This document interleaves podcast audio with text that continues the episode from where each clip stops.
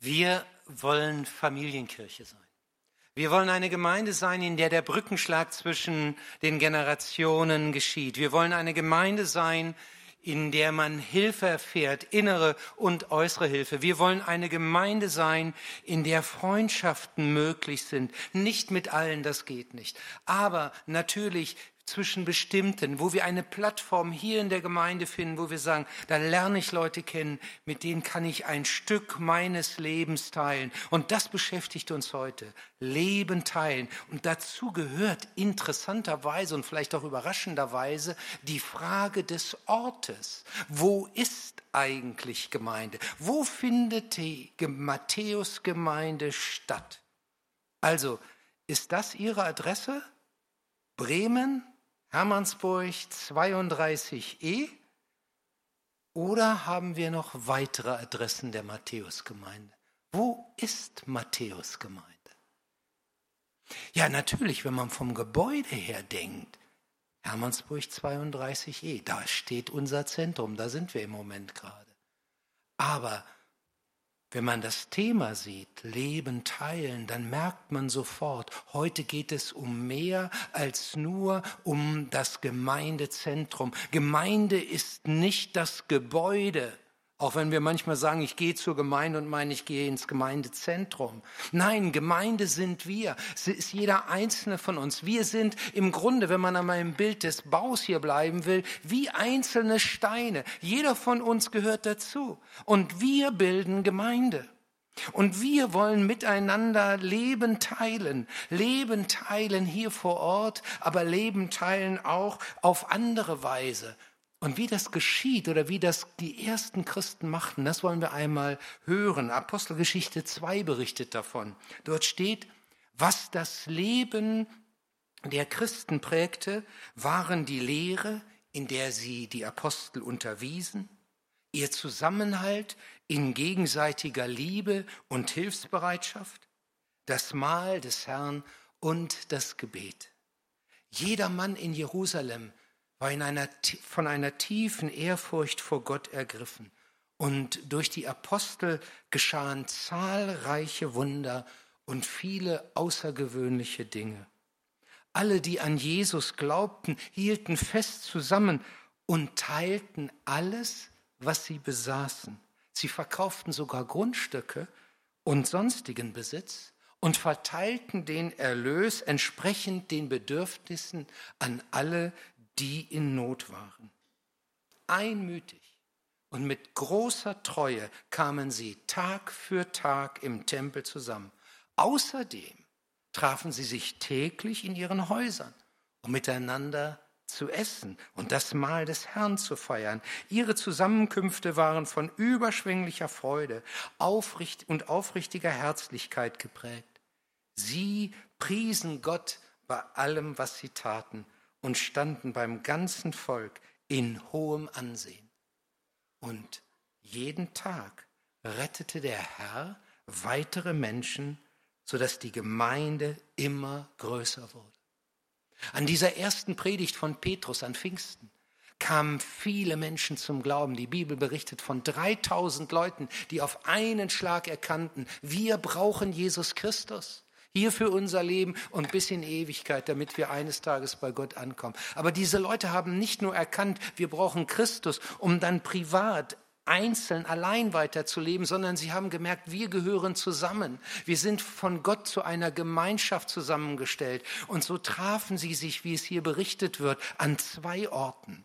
Einerseits im Tempel das war die große Zusammenkunft. Und dann heißt es aber auch in den Häusern. Wenn wir das auf uns übertragen, dann würden wir sagen, am Sonntag hier im Zentrum. Natürlich auch in der Woche noch und, und, und, und. Das werden wir nachher noch sehen. Aber am Sonntag teilen wir Leben hier. Und in der Woche da teilen wir Leben im Alltag, in unseren Häusern, da wo wir einander begegnen, da wo wir einander wahrnehmen. Das wollen wir ausleben. Und jetzt wollen wir als erstes einmal darüber nachdenken, was heißt das eigentlich am Sonntag, Leben zu teilen. Ich habe euch ja ins Infoblatt die Verse 46 und 47 aus dem zweiten Kapitel der Apostelgeschichte abdrucken lassen. Aber je mehr ich mich auf die Predigt vorbereitete, desto mehr merkte ich, Lothar, das ist zu wenig. Das ist zu kurz gedacht. Wenn du nur diese beiden Verse nimmst, dann fehlt ein ganz wichtiges Element von Familienkirche, nämlich die Mitte. Und was ist die Mitte? Die Mitte ist Jesus Christus. Das ist die Kraftquelle. Wir teilen nicht nur irdisches Leben, nein, wir teilen geistliches Leben. Wir kommen hier zusammen, weil wir Gott selbst begegnen wollen.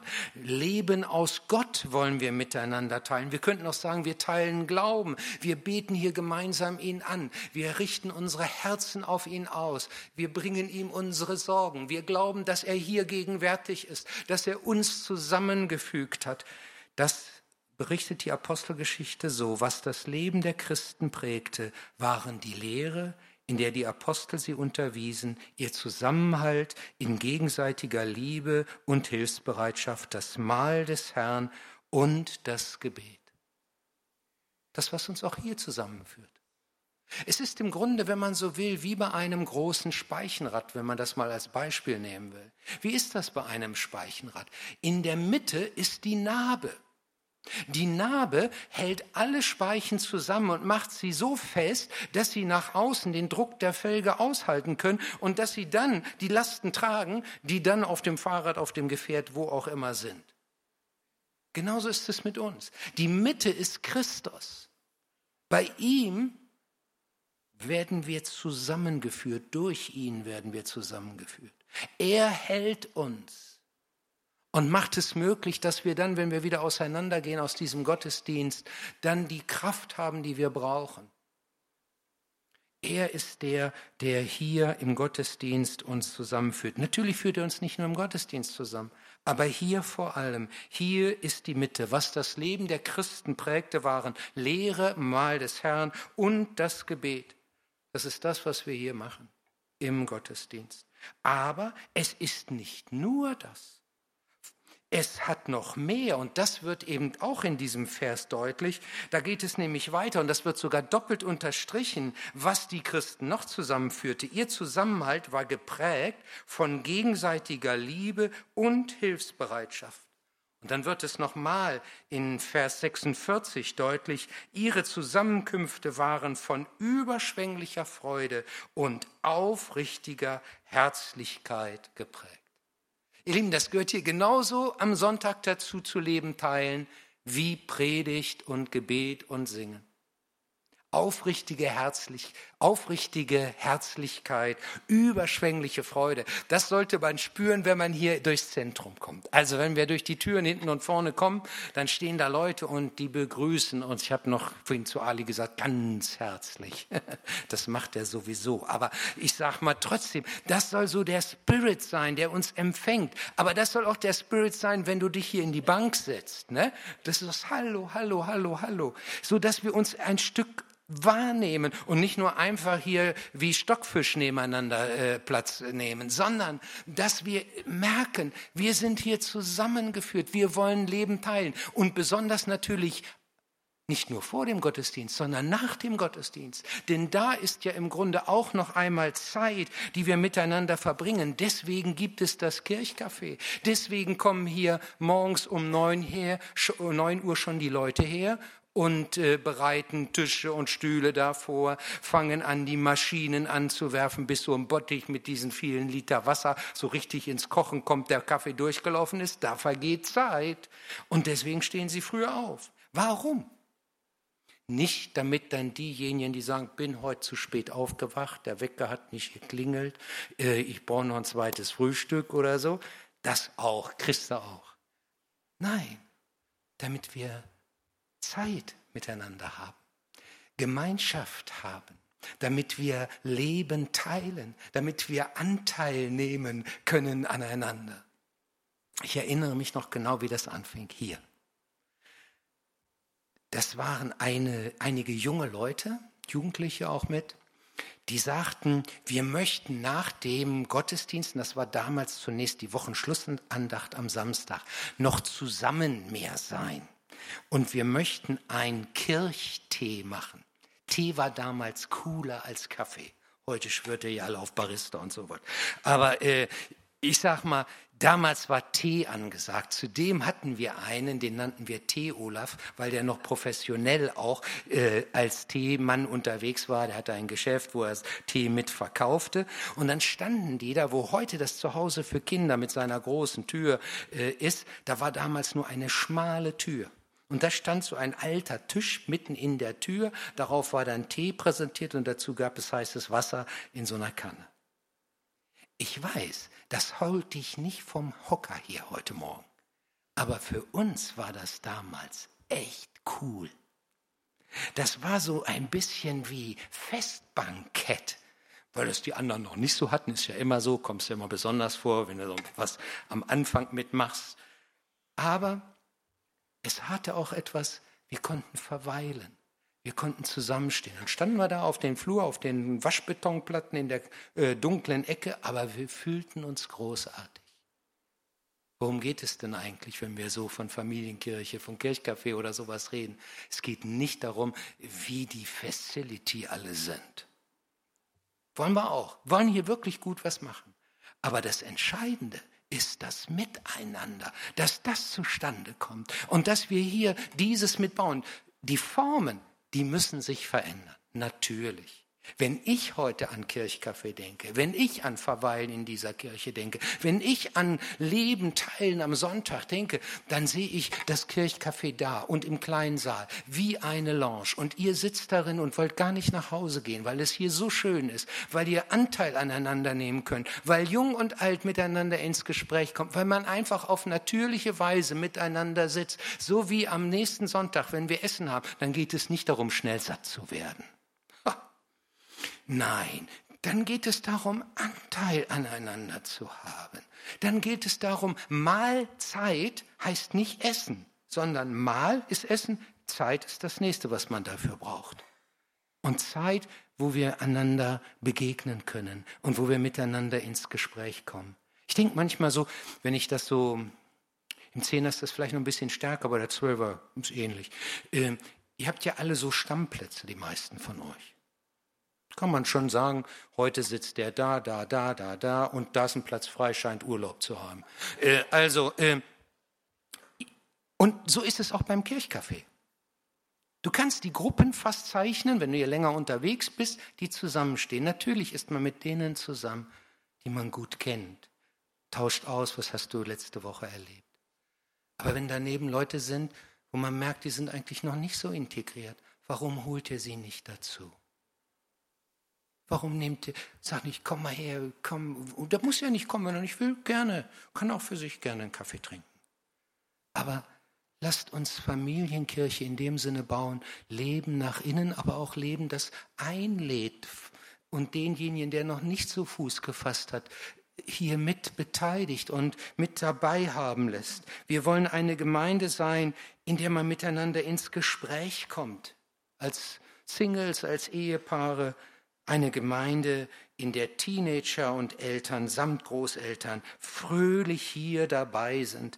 So lebt man Glauben aus. Das wären so Ideen von mir, wie ein Sonntag aussehen könnte. Vielleicht hast du ganz andere Ideen, wie man Leben teilen kann.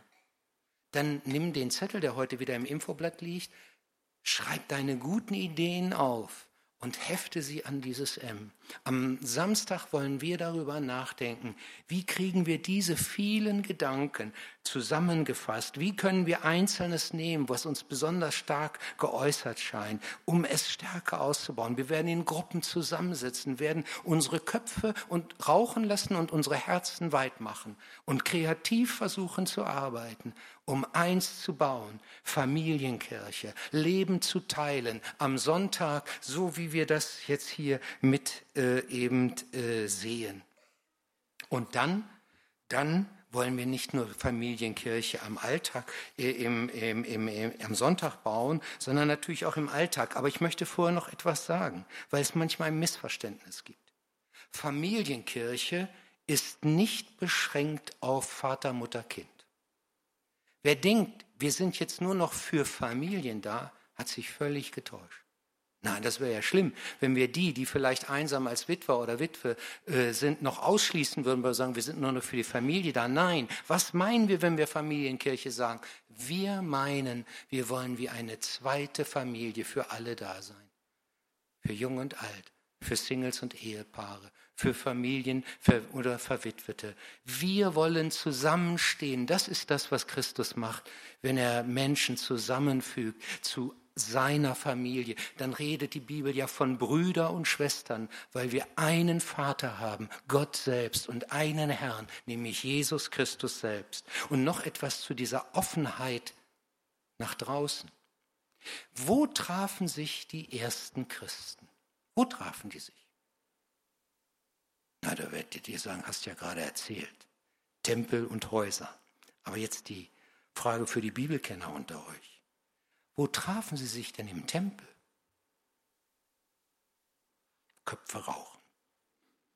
Sie trafen sich dort, wo Jesus seine bekannte Hirtenrede hielt und die Zuhörer einlud, ihm nachzufolgen. Und Johannes nennt diesen Ort. Da heißt es, Jesus hielt sich gerade im Tempel auf und ging in der Halle Salomos umher.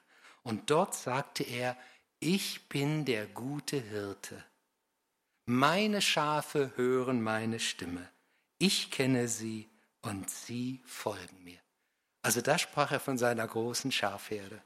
Und das, ich finde bemerkenswert, dass genau das der Ort ist, wo sich die ersten Christen auch trafen im Tempel. Denn Apostelgeschichte 5 berichtet, die ganze Gemeinde traf sich immer wieder im Tempel in der Halle Salomos, fest vereint im Glauben. Deswegen, als vor dem Tempel ein Gelähmter saß, der um Geld bat, weil er sonst keine Chance hatte, äh, sich zu ernähren, gab damals keine Rente oder irgendwelche Hinterbliebenen oder was für Versicherungen. Ähm, da geht ja Petrus zu ihm hin und in der Kraft Gottes sagt er diesem Menschen, steh auf und geh, er heilte ihn. Und dann ging der Gelähmte mit ihm mit. Dann ist interessant, auch die anderen, die das alles gesehen haben, gingen mit und dann berichtet die Apostelgeschichte, alle drängten aufgeregt in die Halle Salomos. Dort umringten sie Petrus, Johannes und den Geheilten, der nicht von der Seite der Apostel wich. Ich stell mir das vor, wie wenn ich hier jetzt durchs Zentrum gehe und hinter mir läuft immer einer her. Der einfach so dran gebunden ist, der etwas erlebt hat, der kann gar nicht anders, der möchte gerne dabei sein. Und so geht dieser Gelähmte dahin und dann kommen die anderen, die das miterlebt haben, mit dazu.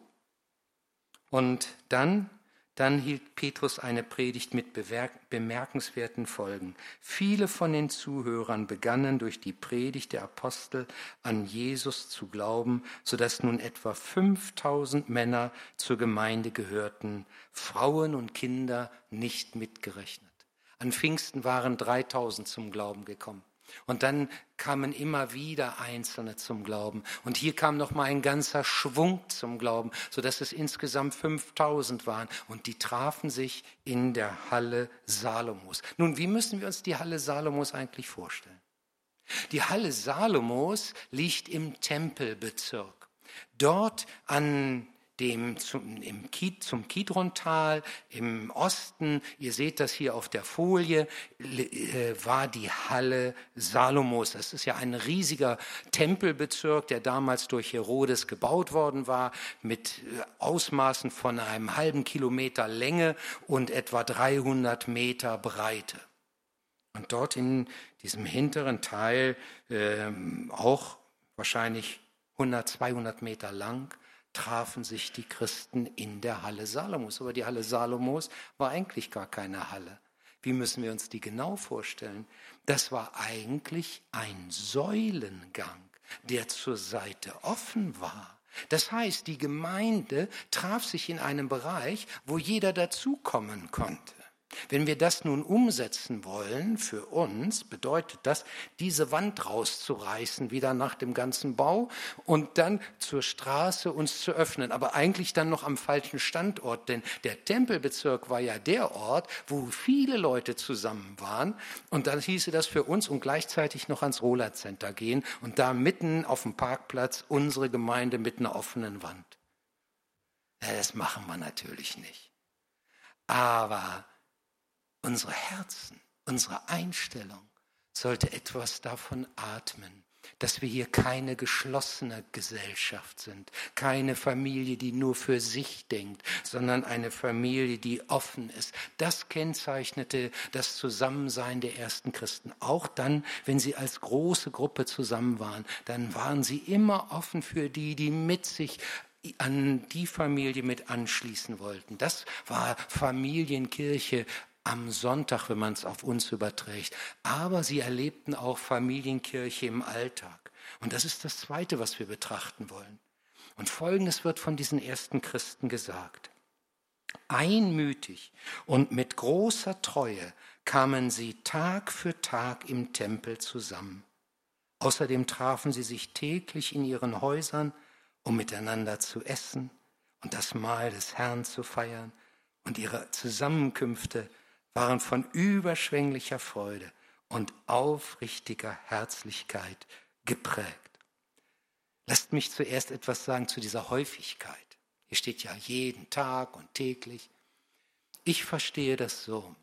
Nicht alle waren jeden Tag im Tempel zusammen, sondern als Gruppe, als Gesamtes war immer im Tempel irgendjemand von den Christen. Waren die Apostel da, fanden Veranstaltungen statt. Wir würden sagen heute, in der Gemeinde ist immer was los. Also im Sinne, das ist das Zentrum, da traf man sich. Aber auch in den Häusern, da hieß es ja auch nicht täglich, äh, das heißt, die waren den ganzen Tag bei, in den Häusern zusammen. Wie hätten sie sonst noch sich ernähren können? Wie hätten sie für Familienmitglieder oder Kinder mit sorgen können? Nein. Aber es war ein intensives Zusammensein, auch im Alltag. Das waren im Grunde so kleine Zellgemeinden in den Häusern, wo man miteinander betete, wo man Anteil aneinander nahm, wo man vielleicht sich auch praktisch helfen konnte und wo man Glauben auf ganz natürliche Art und Weise teilte. Ich habe das sehr schön für mich erlebt, als wir die Kontakte zu der Saddleback-Gemeinde bei Los Angeles hatten und wir dort auch mit amerikanischen Christen ja eine längere Zeit zusammen waren. Die hatten Folgendes, und das fand ich eine tolle Sache.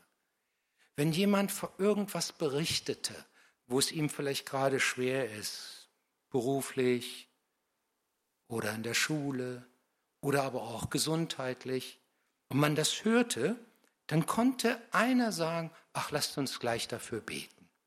Und dann stand man auf, bildete einen Kreis und dann betete einer, Herr, du siehst, der Luther, der ist gerade traurig, der braucht unbedingt einen neuen Schub von dir oder was auch immer. Und äh, dann ging man einfach wieder so auseinander. Das war nicht aufgesetzt. Auch nicht künstlich. Hat man auch nicht das Gefühl, oh, jetzt muss man noch, also als ob das immer wäre.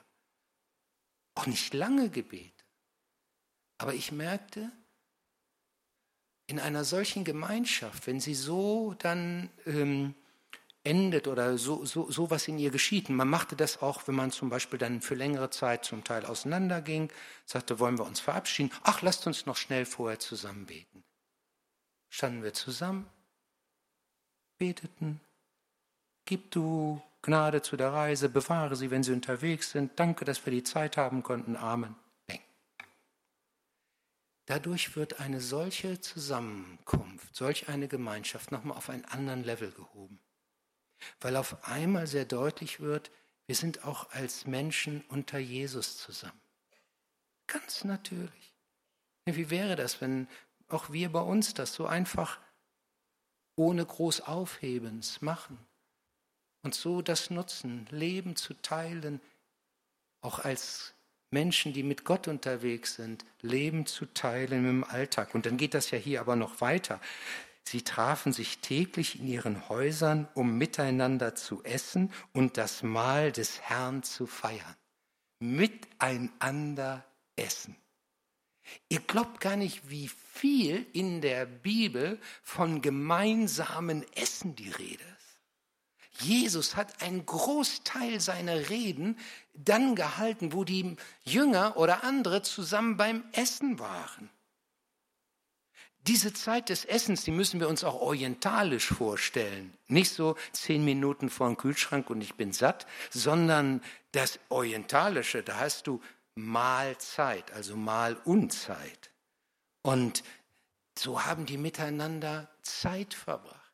Und dann dachte ich, das ist doch eigentlich auch für uns gut, ne? Wenn dein Nachbarn anhaust und sagst, ey, hast du heute schon Mittag? Nee, komm zu uns. Also kommt nicht alle zu mir. Aber, äh, aber als Student, Mann, was war ich froh, wenn ich mal wieder ein vernünftiges Essen kriegte, weil meine Kochkünste sind äußerst beschränkt. Kriege ich den Herd noch angemacht, aber dann ist schon bald vorbei. Aber äh, wenn man dann, und, und selbst wenn du ein tolles Essen machen kannst, ne? wenn ich manchmal allein essen muss, weil meine Frau irgendwie unterwegs ist, ey, das ist nichts für mich das einfach Essen, keiner antwortet, wenn du eine Frage stellst oder so. Das ist doch nicht richtig. Ich weiß, das ist ja bei manchen, die müssen es ja so irgendwie schaffen. Aber ich finde, das ist ganz schön hart. Und ich finde es ein Highlight, wenn man dann sagt, nein, wir sitzen zusammen. Das ist einfach viel schöner. Es geht doch nicht nur ums Essen. Es geht um das Anteil haben. Wir haben das Matthäus-Dinner. Das passt ja wie die Faust aufs Auge heute, Blind Dinner, ne? Äh, und äh, wo wir einander kennenlernen und wo wir sagen, jawohl, heute, heute haben wir Leute, da wissen wir nicht, wer kommt. Ich weiß gar nicht, wann man das genau erfährt. Irgendwann wird man es ja wahrscheinlich erfahren, ne, wer dann kommt. Und dann, äh, aber mit der Chance, Leute kennenzulernen, die wir vorher noch nicht kannten. Ich denke, das kann man auch manchmal fast im Kirchcafé mitmachen, ne? Wenn man sagt, wir sitzen ja meistens auch da in den vertrauten Gruppen zusammen. Wie wäre es, wenn ich mir zur Aufgabe mache, wenigstens einen Menschen am Sonntag anzusprechen, kurz mit ihm zu reden, muss nicht immer lange sein, mit dem ich sonst nicht so Kontakt habe. Ihr könnte gleich nachher können wir Training machen im Kirchcafé. Können gucken, wie ist das? Das Äußere ist ja nur ein, ein Teil. Das eigentlich ist unser Herz, unsere Einstellung und Essen und Trinken, ob Kirchkaffee oder so, Mittagessen, Abendessen, Lunch, Dinner. Äh, das, das sind wunderbare Möglichkeiten, um miteinander ins Gespräch zu kommen. Oder auch gemeinsam was zu unternehmen, Freizeit zu teilen. Irgendwelche Sportpfiffis, die sagen, boah, ich bin der große Läufer. Oder anderes. Oder auch Urlaub zu teilen. Ich erzähle euch da was Interessantes, habe ich jetzt im Sommer erlebt. Ich schreibe jemand hier aus der Gemeinde, kannst du bitte das und das machen, also eine Mail. Krieg die Antwort zurück.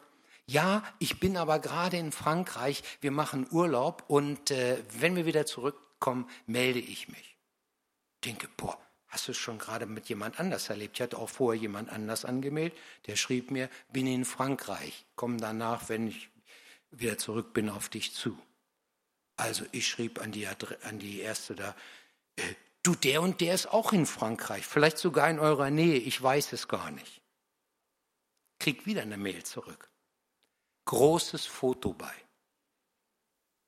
Da war genau derjenige drauf, von dem ich sprach, aber nicht mal er alleine. Ich habe extra für die Predigt nochmal nachgezählt, dass ich hier nichts Falsches erzähle. Da waren elf Erwachsene und, drei und, äh, oh nee, 13 Kinder. Die machten gemeinsam Urlaub in Frankreich. Ich dachte, ey, das ist doch schon Familienkirche. Das bedeutet doch, Leben zu teilen im Alltag. Eine herrliche Zeit, wo man, miteinander, wo man sich so einander begegnet. Also Leben teilen auf ganz natürliche Art und Weise. Gemeinde ist nicht nur hier. Wenn wir Familienkirche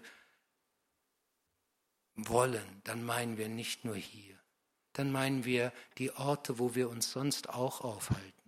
in den Häusern oder wo wir unsere Zeit, wo wir unser Leben mit verbringen. Aber sie trafen sich ja nicht nur in den Häusern, um gemeinsam zu essen, sondern auch um das Abendmahl zu feiern, also um geistlich aktiv zu sein. Und das stark, mit welcher Verheißung wir dann zusammenkommen dürfen, wenn wir in den Hauskreisen oder auch so in einer intensiven geistlichen Zeit miteinander ähm, zusammen sind. Da heißt es von Jesus, wo zwei oder drei versammelt sind in meinem Namen, da bin ich mitten unter ihnen. Zwei ist die kleinste Gruppe. Und Jesus sagt, wo zwei oder drei in meinem Namen zusammen sind, da bin ich mitten unter ihnen. Wir können uns das übrigens gar nicht revolutionär genug vorstellen, was Jesus hier sagt. Denn für die Juden war Gott eigentlich nur an einem Ort so in voller Kraft und Herrlichkeit da. Es war der Tempel. Warum stehen heute Juden vor der Klagemauer? Was klagen sie dort? Sie klagen, dass auf dem Tempelplatz, den wir vorhin gesehen haben, eben nicht mehr ihr Tempel steht, wo sie zusammenkommen können, wo sie Opfer bringen können. Das ist nicht möglich, weil für sie es nur an dem einen Ort geht, weil sie das, was in den Büchern Mose so genau beschrieben ist für den Opferdienst, für den Gottesdienst, nicht möglich ist, nur wenn der Tempel da ist. Und jetzt sagt Paulus an die Epheser, ihr seid der Tempel Gottes. Wo zwei oder drei in meinem Namen zusammen sind, da bin ich mitten unter ihnen. Und Jakobus geht sogar noch einen Schritt weiter und er sagt, ein reiner Gottesdienst ist der, der die Witwen und Waisen in ihrer, die Witwen und Waisen in ihrer Trübsal besuchen. Das finde ich klasse. Das ist Gottesdienst. Wir würden normalerweise sagen, das ist ein guter Dienst, eine wichtige Geschichte. Aber Jakobus sagt, das ist im Grunde ein Gottesdienst. Er nennt das einen reinen Gottesdienst. Was heißt das? Dass wenn wir so Anteil nehmen aneinander, dass auch diesen Charakter mithaben darf. Wir tragen einander, wir teilen Leben, Familienkirche im Alltag, wo wir Höhen und Tiefen miteinander teilen. Natürlich gibt es wie in einer natürlichen Familie auch manches bei uns in einer Gemeinde und das bleibt auch so, wo Spannungen und Probleme sind. Ist interessant für mich, in 1. Korinther 3 schreibt Paulus, ihr seid Gottes Bau, so wird es meistens übersetzt. Aber da steht wörtlich eigentlich nicht Bau. Da steht, ihr seid Gottes Baustelle. Weil Gott ständig an uns arbeiten muss. Und so ist das. Wir sind Gottes Baustelle damit wir uns in unserem inneren Zusammenhängen immer wieder neu finden, aber dass wir auch nach außen uns öffnen und sagen, wir sind nicht nur für uns da, wir haben eine Berufung als Gottes Familie auch andere einzuladen. Und so hört dann auch dieser Abschnitt mit einem bemerkenswerten Satz auf. Sie priesen Gott bei allem, was sie taten und standen beim ganzen Volk in hohem Ansehen und jeden Tag rettete der Herr weitere Menschen, sodass die Gemeinde immer größer wurde. Diejenigen, die am Samstag vor einer Woche mit in der Paulusgemeinde waren bei der Leiterschulung K5, die werden das, was ich jetzt sage, was mich da sehr bewegt hat, kennen. Dort berichtete Roberto Brottel von seiner Gemeinde in Brasilien, einer Baptistengemeinde in Belo Horizonte, ähm, zweieinhalb Millionen Stadt. Die haben 1961 begonnen, ziemlich genau wie wir auch, mit einigen Leuten. Zunächst waren es so um die 80. Und dann ging das so weiter, der und der kam dazu und dann schließlich wuchsen sie bis so auf 400, so wie wir auch. Haben zwei Gottesdienste gehabt und fanden, wir sind eigentlich eine gute Gemeinde, hatten viele Angebote, aber das Wachstum ging nicht weiter, es stagnierte trotz Jugendtreffen, trotz Eltern- und Ehepaarangeboten, trotz Oster- und Weihnachtsspecials, trotz Missionstrupps und Kurzeinsätzen in der Mission. Augenscheinlich eine gute Gemeinde, aber sie wuchsen nicht mehr. Die Frage war, warum? Und dann erlebten die Leiter etwas Besonderes, als sie sich dieser Frage auch sehr intensiv stellten, dass Gott ihnen deutlich machte, wenn es weitergehen soll mit euch, dann nur so, dass ihr versteht, dass jedes Gemeindeglied ein Missionar ist. Dass jedes Gemeindeglied sich versteht als jemand, der sagt, und ich will andere mit dazu einladen. Es ist nicht die Aufgabe nur der Gesamtgemeinde. Nein, ich, wir im Hauskreis. Und dann gründeten sie Zellhauskreise unter dieser ähm, Linie und mit diesem Prinzip. 2001 begann das. Und dann war das aber kein einfacher Schritt. Der Pastor berichtet, Roberto, die ersten drei Hauskreise, die ich begann, die gingen alle wieder ein. Es funktionierte nicht. Und dann ging es weiter und sie versuchten weiter diesen Weg eben mitzugehen. Und dann kam auf einmal eine Bewegung zustande. Die Hauskreise verstanden sich nicht mehr als Innenversorgung, sondern selbst wie so im Sinne einer kleinen Gemeinde. Wen können wir noch Neues dazu einladen? Jeder überlegte mit. Und so waren die Hauskreise aufgemischt in die Leute, die schon etwas länger dabei waren, in die, die eine gewisse Zeit und dann immer wieder Leute, die noch gar nicht mit dem Glauben was zu tun hatten, aber die mit sich einladen ließen. Und alle unter dieser Maßgabe, und wir wollen gucken, dass dieser Prozess immer wieder weitergeht. Man nennt das Multiplikation, Zellteilung. Und heute berichtete Roberto Brottel, hat diese Gemeinde nicht nur ein paar Türen vorne am Gebäude, wo neue reinkommen. Die hat hunderte Türen, nämlich in den einzelnen Häusern. Heute gibt es 2200 Hauskreise in dieser Gemeinde mit 12.000 regelmäßigen Teilnehmern und mit einigen tausend, die noch unregelmäßig so mit dazukommen. Und ein ganz Teil, 3000, die sich in Schulungen für Leiterübernahme weiter coachen mitlassen.